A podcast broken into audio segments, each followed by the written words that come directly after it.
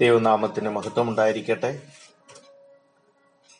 സഭാചരിത്രം എൺപത്തി രണ്ടാം എപ്പിസോഡിലേക്ക് ഏവർക്കും സ്വാഗതം. ഏഷ്യയിലെ ക്രിസ്തീയ സഭയെക്കുറിച്ചുള്ള ചരിത്രമാണല്ലോ കഴിഞ്ഞ ദിവസങ്ങളിൽ നമ്മൾ കണ്ടത്. പ്രത്യേകിച്ച് ചൈനയെക്കുറിച്ചൊക്കെ പ്രാരംഭമായി നമ്മൾ കണ്ടു. ആയിരത്തി തൊള്ളായിരത്തി നാൽപ്പത്തി ഒമ്പത് ആയപ്പോഴത്തേക്കും അമ്പത് ലക്ഷം ക്രിസ്ത്യാനികൾ മാത്രമാണ് റഷ്യയിൽ ചൈനയിൽ ഉണ്ടായിരുന്നത്. അപ്പോൾ തന്നെ അവിടുത്തെ ജനസംഖ്യയുടെ ഒരു ശതമാനം മാത്രമേ അത് ആകുന്നുള്ളൂ എന്നാണ് നമ്മൾ കണ്ടത്. കമ്മ്യൂണിസ്റ്റ് ഭരണം ക്രിസ്ത്യാനികളെ വളരെ പീഡിപ്പിക്കുകയും പ്രത്യേകിച്ച് വിദേശ സംഘടനകളുമായിട്ടും വിദേശ മിഷണറിമാരുമായിട്ടുമൊക്കെ ഇവർക്ക് ബന്ധമുണ്ട് എന്നുള്ള ആരോപണം അവരുടെ മേൽ ആരോപിക്കുകയും അതൊക്കെ പീഡനത്തിന് കാരണമായി തീരുകയും ചെയ്തു. ചൈനക്കാരല്ലാത്തവരെ എല്ലാം പുറത്താക്കിയാണ് ആ കാലത്ത് അവർ ചെയ്തുകൊണ്ടിരുന്നത്. പ്രത്യേകിച്ച് അമേരിക്ക കമ്മ്യൂണിസത്തിന് എതിരായ പ്രവർത്തനങ്ങൾ നടത്തുന്നതിൽ ക്രിസ്ത്യാനികൾ അവരെ സഹായിക്കുന്നു എന്നൊക്കെയുള്ള ആരോപണങ്ങൾ അവരുടെ മേൽ ആരോപിക്കുകയും ചെയ്തു. എന്നാൽ വാച്ച്മാൻ നീയെ പോലെയുള്ളവർ ലിറ്റിൽ ഫ്ലോ സ്വദേശീയമായ സംഘടനകൾ തുടങ്ങി. എന്നാൽ അവരും പീഡിപ്പിക്കപ്പെടുന്നതായിട്ടാണ് ചരിത്രത്തിൽ നമുക്ക് കാണുവാൻ കഴിയുന്നത്. കമ്മ്യൂണിസ്റ്റുകാർ മുമ്പോട്ട് വെച്ച ആശയങ്ങൾ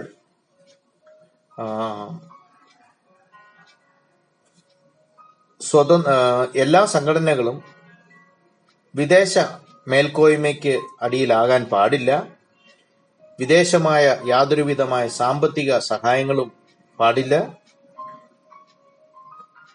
ഇതിൽ ഓരോ സംഘടനയിലും വർക്ക് ചെയ്യുന്നതിൽ വിദേശ അംഗങ്ങളും പാടില്ല. ഇങ്ങനെയുള്ള മൂന്ന് നിയന്ത്രണങ്ങൾ അതിനെ അതിജീവിച്ചുകൊണ്ട് ചൈനയിലുള്ള ക്രിസ്തീയ സഭകൾ സ്വന്തം സ്വതന്ത്രമായിരിക്കണം എന്നൊരാശയത്തിലേക്ക് വരുവാൻ ഇടയായി തീർന്നു നമ്മൾ രണ്ടാം ലോക മഹായുദ്ധം ശേഷം അല്ലെങ്കിൽ ഇരുപതാം നൂറ്റാണ്ടിന്റെ രണ്ടാം പകുതിയിൽ നമ്മൾ കാണുന്നത് ചൈന മറ്റു രാജ്യങ്ങളിൽ നിന്നൊക്കെയും വേർപെട്ട് ഒരു വ്യത്യസ്തമായ വ്യക്തിത്വം നിലകൊള്ളുന്നതായിട്ടാണ് നമുക്ക് കാണുവാൻ കഴിയുന്നത്. ആശയപരമായും സൈനിക പരവുമായും അവർ മറ്റുള്ള രാജ്യങ്ങളിൽ നിന്ന് ഒരു വേലിക്കെട്ടുണ്ടാക്കി പ്രത്യേക ഒരു രാജ്യമായിട്ട് തുടരുകയാണ് ചെയ്യുന്നത്. ഇവരുടെ നിർബന്ധം കഠിന നിർബന്ധത്താൽ ചില ക്രിസ്ത്യാനികൾ കമ്മ്യൂണിസ്റ്റ് രാജ്യമായ അവരുടെ ചില പ്രവർത്തനങ്ങളിൽ ഏർപ്പെടുവാൻ തയ്യാറായി. കാരണം ഒരു സോഷ്യലിസ്റ്റ് രാജ്യം പടുത്തുയർത്തുക എന്നതിൽ ക്രിസ്ത്യാനികൾ വളരെ നല്ല രീതിയിൽ അവിടെ പ്രവർത്തിക്കുകയാണ് ചെയ്തത്. ആയിരത്തി തൊള്ളായിരത്തി അമ്പതിൽ നാല് ലക്ഷം പ്രൊട്ടസ്റ്റന്റ് ചൈനീസ് ക്രിസ്ത്യൻസ് അവിടെ ഉണ്ടായിരുന്നു. ഇവർ ചേർന്ന് ഒരു ക്രിസ്ത്യൻ മാനിഫെസ്റ്റോ ഒപ്പിടുവാൻ ഇടയായി തീർന്നു കാരണം ഇവർ സാമ്രാജ്യ ഭരണം അതിനെതിരെ പ്രതിജ്ഞ എടുത്തു ഈ ക്രിസ്ത്യാനികൾ. മാത്രമല്ല ദേശസ്നേഹപരമായ പിന്താങ്ങൽ രാജ്യത്തിന് കൊടുക്കും എന്നാണ് അവർ അതിലൂടെ പറയുവാനിടയാകുന്നത്. മറ്റു ചിലർ വിട്ടുവീഴ്ചയ്ക്ക് തയ്യാറല്ലായിരുന്നു. ഇങ്ങനെയുള്ളവരെ ജയിലിലടച്ചു ചിലരെ പീഡിപ്പിച്ചു ചിലരെ കൊന്നൊടുക്കുന്നതായിട്ടാണ് നമ്മൾ കാണുന്നത്.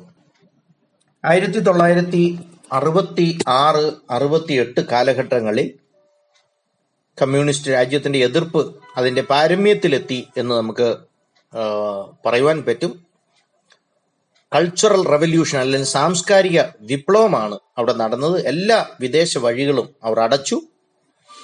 മതപരമായ കെട്ടിടങ്ങൾ സ്പോർട്സ് കോംപ്ലക്സ് ഒക്കെ ആക്കി മാറ്റുകയാണ് അവർ ചെയ്യുന്നത്. അല്ലെങ്കിൽ കൾച്ചറൽ ഹാൾ മ്യൂസിയം ഒക്കെ ആക്കി മാറ്റുന്ന ഒരു അവസ്ഥയിലേക്ക് ചൈന മാറുവാൻ ഇടയായി തീർന്നു.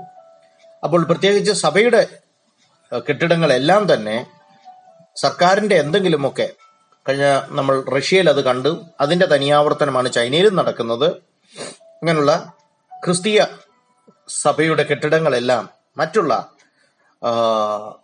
സർക്കാരിന്റെയോ അല്ലെങ്കിൽ അതിന് ഉപയോഗപ്രദമാകുന്ന കെട്ടിടങ്ങളോ ഒക്കെ മാറ്റുന്നതായിട്ടാണ് ചൈനയിൽ ഉണ്ടാ നമ്മൾ കാണുന്ന സ്ഥിതിവിശേഷം. അവരുടെ കയ്യിൽ ലഭിച്ച എല്ലാ ബൈബിളുകളും അവർ കത്തിച്ചു കളഞ്ഞു.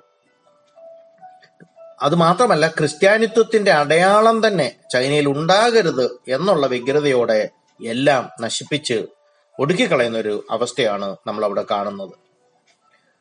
ക്രിസ്ത്യാനികൾ പരസ്യമായി തള്ളിപ്പറയണം അല്ലെങ്കിൽ അവരുടെ വിശ്വാസം ത്യജിക്കണം. അത് കമ്മ്യൂണിസ്റ്റ് ചിന്താഗതിയിലേക്ക് വരണം അല്ലെങ്കിൽ ജീവൻ തന്നെ അപകടത്തിലാകുന്ന ഒരു അവസ്ഥ അല്ലെങ്കിൽ മരണം. പലരും കരുതിയത് ഒരിക്കൽ കൂടി ക്രിസ്ത്യാനിത്വം ചൈനയിൽ അവസാനിച്ചു അസ്തമിച്ചു എന്നാണ് പലരും കരുതിയത്. എന്നാൽ യാഥാർത്ഥ്യം അതല്ലായിരുന്നു. സഭ മരിച്ചിട്ടില്ലായിരുന്നു. അണ്ടർഗ്രൗണ്ട് സഭ അല്ലെങ്കിൽ അണ്ടർഗ്രൗണ്ട് ചർച്ച എന്നൊക്കെ പറയത്തക്കവണ്ണം രഹസ്യ സഭകളായി ഉൾവലിഞ്ഞു അതാണ് ചൈന ചൈനയിലെ ചരിത്രം ക്രിസ്തീയ സഭയുടെ ചരിത്രം നമുക്ക് കാണുവാൻ കഴിയുന്നത്. ആയിരത്തി തൊള്ളായിരത്തി എൺപതിൽ ചൈന വീണ്ടും അവരുടെ വാണിജ്യപരമായ ഉയർച്ചയ്ക്ക് വേണ്ടി വിദേശികൾക്ക് വാതിൽ തുറന്നു കൊടുക്കുന്നതായിട്ടാണ് നമ്മൾ കാണുന്നത് ആയിരത്തി തൊള്ളായിരത്തി എൺപതിൽ അങ്ങനെ ആദ്യ ക്രിസ്ത്യൻ വിദേശികൾ അല്ലെങ്കിൽ മിഷനറിമാർ ചൈനയിലേക്ക് കടന്നു വരുവാൻ ഇടയായി തീർന്നു.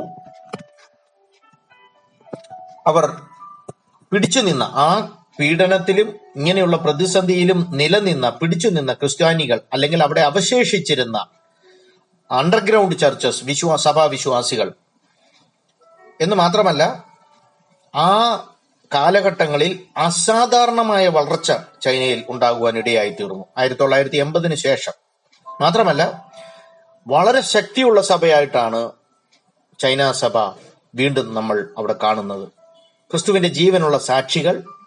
അവർ തന്നെ പ്രതിനിധികളായി ഓരോ പ്രാന്തപ്രദേശങ്ങളിലും ചെന്ന് സുവിശേഷം എത്തിയിട്ടില്ലാത്ത സ്ഥലങ്ങളിൽ ചെന്ന് സുവിശേഷം പറയുവാൻ ഇടയായിത്തീർന്നു. കിട്ടിയ അല്പ സ്വാതന്ത്ര്യം അന്ന് വരെ ഒളിച്ചു വെച്ചിരുന്ന വിശ്വാസം പുറത്തെടുത്തുകൊണ്ട് അല്ലെങ്കിൽ അന്ന് വരെ അവർ മറ്റുള്ളവരുടെ കണ്ണിൽപ്പെടാതെ നടത്തിയിരുന്ന അണ്ടർഗ്രൗണ്ട് സഭകൾ ആരാധനകൾ ആയിരത്തി തൊള്ളായിരത്തി എൺപതിൽ അവർക്ക് സ്വാതന്ത്ര്യം ലഭിച്ചപ്പോൾ ആ സ്വാതന്ത്ര്യം അവർ ആവോളം അവർ ഉപയോഗിക്കുന്നതായിട്ടാണ് നമുക്ക് കാണുവാൻ കഴിയുന്നത്. സുവിശേഷം എത്തിയിട്ടില്ലാത്ത പ്രാന്തങ്ങളിലൊക്കെ അവർ തന്നെ ശക്തി പ്രാപിച്ച് കടന്നുപോയി സുവിശേഷം അറിയിക്കുന്ന ഒരു അവസ്ഥയാണ് ഉണ്ടായത്. അസാധാരണമായ വളർച്ച ആ കാലങ്ങളിൽ ഉണ്ടായി മാത്രമല്ല ഈടുറ്റ ശക്തിയുള്ള സഭയായി ചൈനയിലെ രഹസ്യ സഭകൾ മാറുവാൻ ഇടയായി തീർന്നു. ക്രിസ്തുവിന്റെ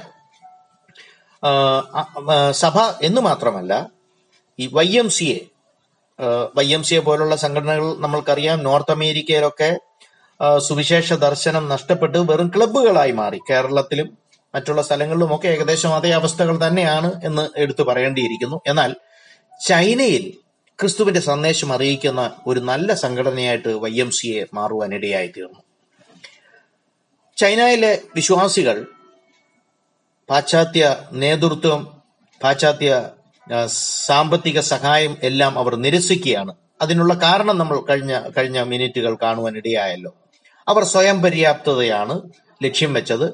റോമൻ കത്തോലിക്ക സഭയിലും ആ സ്വയം പര്യാപ്തത വന്നു. പോപ്പിന്റെ അധീനതയിൽ നിന്ന് മാറി കത്തോലിക്ക വിഭാഗം അല്ലെങ്കിൽ ചൈനയിലുള്ള റോമൻ കാത്തലിക് എന്ന് പറഞ്ഞാൽ റോമൻ എന്നുള്ള ഭാഗം മാറ്റി കത്തോലിക്ക സഭ എന്ന് മാത്രമേ പറയുവാൻ പറ്റൂ. കാരണം റോമിലുള്ള സഭയുമായിട്ട് ഇവർക്ക് യാതൊരുവിധ ബന്ധവുമില്ല. പോപ്പ് അവരുടെ ഹെഡ് അല്ല ചൈനയിലുള്ള കത്തോലിക്ക സഭ ചൈനീസ് കത്തോലിക്ക സഭ എന്ന് പറയുന്നതായിരിക്കും ശരിയായിട്ടുള്ള അതിന്റെ അർത്ഥം.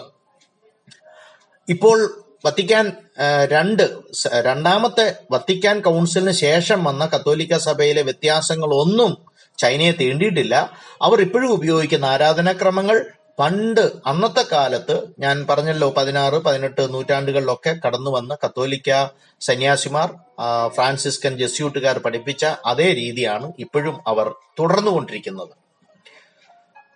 അത് മാത്രമല്ല പ്രൊട്ടസ്റ്റന്റ് വിഭാഗങ്ങളിലും അവരുടെ വിഭാഗീയ ചിന്തകൾ മാറുവാൻ ഇടയായി തീർന്നു എന്ന് പറഞ്ഞാൽ വിദേശ മേൽക്കോയ്മയില്ല എല്ലാവരും ഒരുമിച്ച് സഹവർത്തിച്ച് മുന്നോട്ട് പോകുന്ന ഒരവസ്ഥയാണ് നമ്മൾ കാണുന്നത്.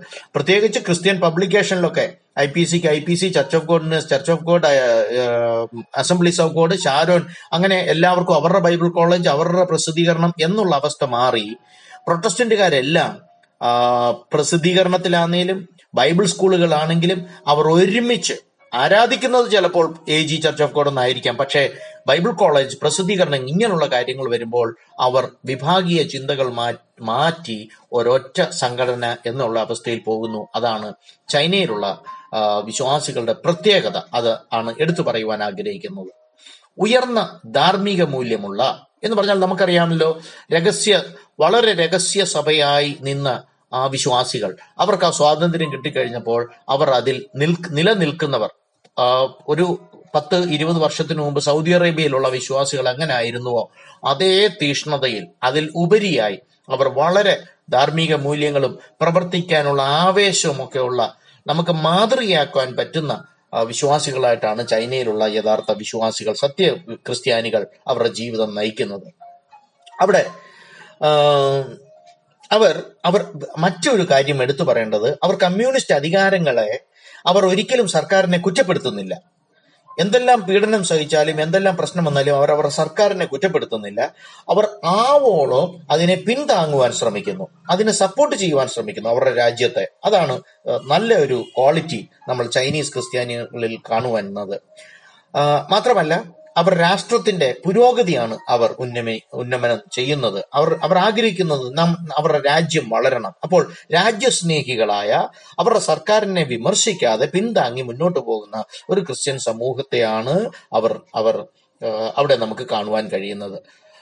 ലോക ക്രിസ്ത്യാനികളുടെ ഇരുപത് ശതമാനം ചൈനയിൽ ആകാം എന്ന് നമുക്ക് ചൈനയിലുള്ള ക്രിസ്ത്യാനികളുടെ പോപ്പുലേഷൻ എടുക്കുകയാണെങ്കിൽ ലോകത്തുള്ള എല്ലാ ക്രിസ്ത്യാനികളുടെയും ആകെ ജനസംഖ്യയുടെ ഇരുപത് ശതമാനം ചൈനയിൽ ആണ് എന്ന് നമുക്ക് പറയാം.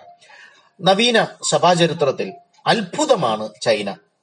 ഞാൻ ഞാൻ പറഞ്ഞത് ഇത്രയും വലിയ പ്രതിസന്ധികളും പ്രതികൂർണ പ്രതികൂലങ്ങളും ഒക്കെ ഉണ്ടായിട്ടും സ്ഥിരതയുള്ള ഒരു ക്രിസ്ത്യാനിത്വം ചൈനയിൽ കൊണ്ടുവന്നത് ദൈവത്തിന്റെ കൃപയാണ്. നമുക്ക് ചൈനയെ ഓർത്ത് പ്രാർത്ഥിക്കാം. അടുത്തതായിട്ട് വളരെ വേഗം ഞാൻ കൊറിയയെ കുറിച്ചും ഒന്ന് പറയുവാൻ ആഗ്രഹിക്കുകയാണ്. പതിനെട്ടാം നൂറ്റാണ്ടിൽ കൊറിയ അതിന്റെ സംസ്കാരത്തിൽ ഊറ്റം കൊണ്ടിരുന്നു. എല്ലാ വിദേശ സ്വാധീനങ്ങളും അവർ കൊറിയയ്ക്ക് പുറത്താക്കി. ചില കൊറിയൻ പണ്ഡിതർ ജെസ്യൂട്ട് മിഷണറി മാറ്റിയോ റിക്കി നമ്മൾ ചില എപ്പിസോഡിന് മുമ്പ് അത് കാണുവാൻ ഇടയായി തീർന്നു അദ്ദേഹത്തിന്റെ എഴുത്തുകൾ വിശകലനമായ പഠനം നടത്തി. അങ്ങനെ അവർ ക്രിസ്ത്യാനിത്വം സ്വീകരിക്കുകയാണ് ചെയ്തത്. അങ്ങനെ ക്രിസ്ത്യാനി ആയ ഒരു കൊറിയൻ ചൈനയിൽ ചെന്ന് റോമൻ കത്തോലിക്ക സഭയുടെ കീഴിൽ സ്നാനമേൽക്കുവാൻ ഇടയായി തീർന്നു ആയിരത്തി എഴുന്നൂറ്റി എൺപത്തിനാലിൽ താൻ കൊറിയയിൽ മടങ്ങിയെത്തി. സാധാരണ ഒരു വിശ്വാസിയായ ആ ക്രിസ്ത്യാനി യേശുക്രിസ്തുവിനെ കുറിച്ച് പ്രസംഗിക്കുവാനും മറ്റുള്ളവരെ സ്നാനപ്പെടുത്തുവാനും തുടങ്ങി. അതുകൊണ്ട് കൊറിയയുടെ പ്രത്യേകത ഒരു കൊറിയക്കാരൻ തന്നെ അവിടുത്തെ ആദ്യ ഫലപ്രദമായ സാക്ഷിയായി എന്നുള്ളതാണ് നമുക്ക് മനസ്സിലാക്കുവാൻ കഴിയുന്നത്. പത്തൊമ്പതാം നൂറ്റാണ്ടിൽ റോമൻ കത്തോലിക്ക സഭ വളർന്നു. എന്നാൽ അത് മറ്റുള്ളവർക്ക് വെളിപ്പെട്ടിരുന്നില്ല. ആയിരത്തി എണ്ണൂറ്റി ഒന്ന് ആയിരത്തി എണ്ണൂറ്റി മുപ്പത്തി ഒമ്പത് ആയിരത്തി എണ്ണൂറ്റി നാൽപ്പത്തി ആറ് ആയിരത്തി എണ്ണൂറ്റി അറുപത്തി ആറ് ഈ കാലഘട്ടങ്ങളിലൊക്കെ അതിതീവ്രമായ മതപീഡനം കൊറിയൻ ക്രിസ്ത്യാനികൾ സഹിക്കേണ്ടി വന്നു. പത്തൊമ്പതാം നൂറ്റാണ്ടിന്റെ അവസാനം ഏകദേശം പതിനായിരം ക്രിസ്ത്യാനികൾ കൊറിയയിൽ കൊല്ലപ്പെടുവാനിടയായി. ആയിരത്തി എണ്ണൂറ്റി എൺപത്തി അഞ്ചിൽ ആദ്യമായി രണ്ട് പ്രൊട്ടസ്റ്റന്റുകാർ കൊറിയയിൽ പ്രവേശിക്കുവാനിടയായി. ഒരു ഒരു ഒരാൾ പ്രസ്ബിറ്റേറിയനും മറ്റേ വ്യക്തി മെത്തഡിസ്റ്റ് സഭയുടെ അംഗവുമായിരുന്നു. ആദ്യം ഈ ഇവരുടെ സന്ദേശം സ്വാഗതം ചെയ്യപ്പെട്ടു. ആദ്യം മുതൽ തന്നെ കൊറിയയിലെ സഭ സ്വയമായി നിയന്ത്രിതവും സ്വയം പര്യാപ്തവുമായ സ്വയം സുവിശേഷീകരണം ചെയ്യുന്ന സഭകളായി അവിടുത്തെ പ്രൊട്ടസ്റ്റന്റ് സഭകൾ മാറുവാൻ തീർന്നു കൊറിയ സാമ്പത്തികമായും കൊറിയൻസ് കൊറിയൻ പശ്ചാത്തലത്തിൽ സഭാ വളർച്ച രാജ്യത്തിന്റെ പല ഭാഗങ്ങളിൽ പ്രത്യേകിച്ച് വടക്കൻ ഭാഗങ്ങളിലൊക്കെ അവർക്ക് ചെയ്തെടുക്കുവാൻ കഴിഞ്ഞു. ആയിരത്തി തൊള്ളായിരം ആയപ്പോഴേക്കും ഏകദേശം അവിടെയുള്ള ക്രിസ്ത്യാനികളുടെ കണക്ക് എഴുപത്തി മൂവായിരം കത്തോലിക്കരും ഒരു ലക്ഷത്തി അറുപത്തി ഏഴായിരം പ്രൊട്ടസ്റ്റന്റുകാരും ആയി മാറുവാൻ ഇടയായി തീർന്നു ക്രിസ്ത്യാനികൾ പ്രത്യേകിച്ച് പ്രസ്ബിറ്റേറിയൻ സഭാ വിഭാഗങ്ങൾ ഉണ്ടായ ഉണർവ് ആയിരത്തി തൊള്ളായിരത്തി മൂന്ന് ആയിരത്തി തൊള്ളായിരത്തി അഞ്ച് ആയിരത്തി തൊള്ളായിരത്തി ഏഴ് ഈ വർഷങ്ങളിലൊക്കെ വലിയ ഉണർവുകൾ പ്രസ്ബിറ്റേറിയൻ സഭകളിൽ ഉണ്ടായി കാരണം കൊറിയയിലെ സഭ പ്രാർത്ഥിക്കുന്ന സഭയായിരുന്നു. കൊറിയയിലെ ശൈലി തന്നെ അവൾ അവരുടെ പ്രാർത്ഥന ബൈബിൾ വായനയും ആയി ബന്ധപ്പെടുത്തിയാണ് അവർ പ്രാർത്ഥിക്കുന്നത്. അപ്പോൾ തന്നെ പാപികൾ പാപം ഏറ്റുപറയുന്നു. അവർ കൂട്ടമായി സംഘമായി ചേർന്ന് പ്രാർത്ഥിക്കുന്നു. പ്രാർത്ഥനയ്ക്ക് വേണ്ടി പ്രത്യേക കുന്നുകളുണ്ട്. ഒറ്റയ്ക്കോ പറ്റമായിട്ടോ ചെന്ന് അവർ ആ കുന്നുകളിലൊക്കെ ഇരുന്ന് പ്രാർത്ഥിക്കുന്നു. അതിനുള്ള സൗകര്യങ്ങളുണ്ട്. അങ്ങനെ കൊറിയൻ സഭ പ്രാർത്ഥനയാൽ വളർന്നുകൊണ്ടിരിക്കുന്നു.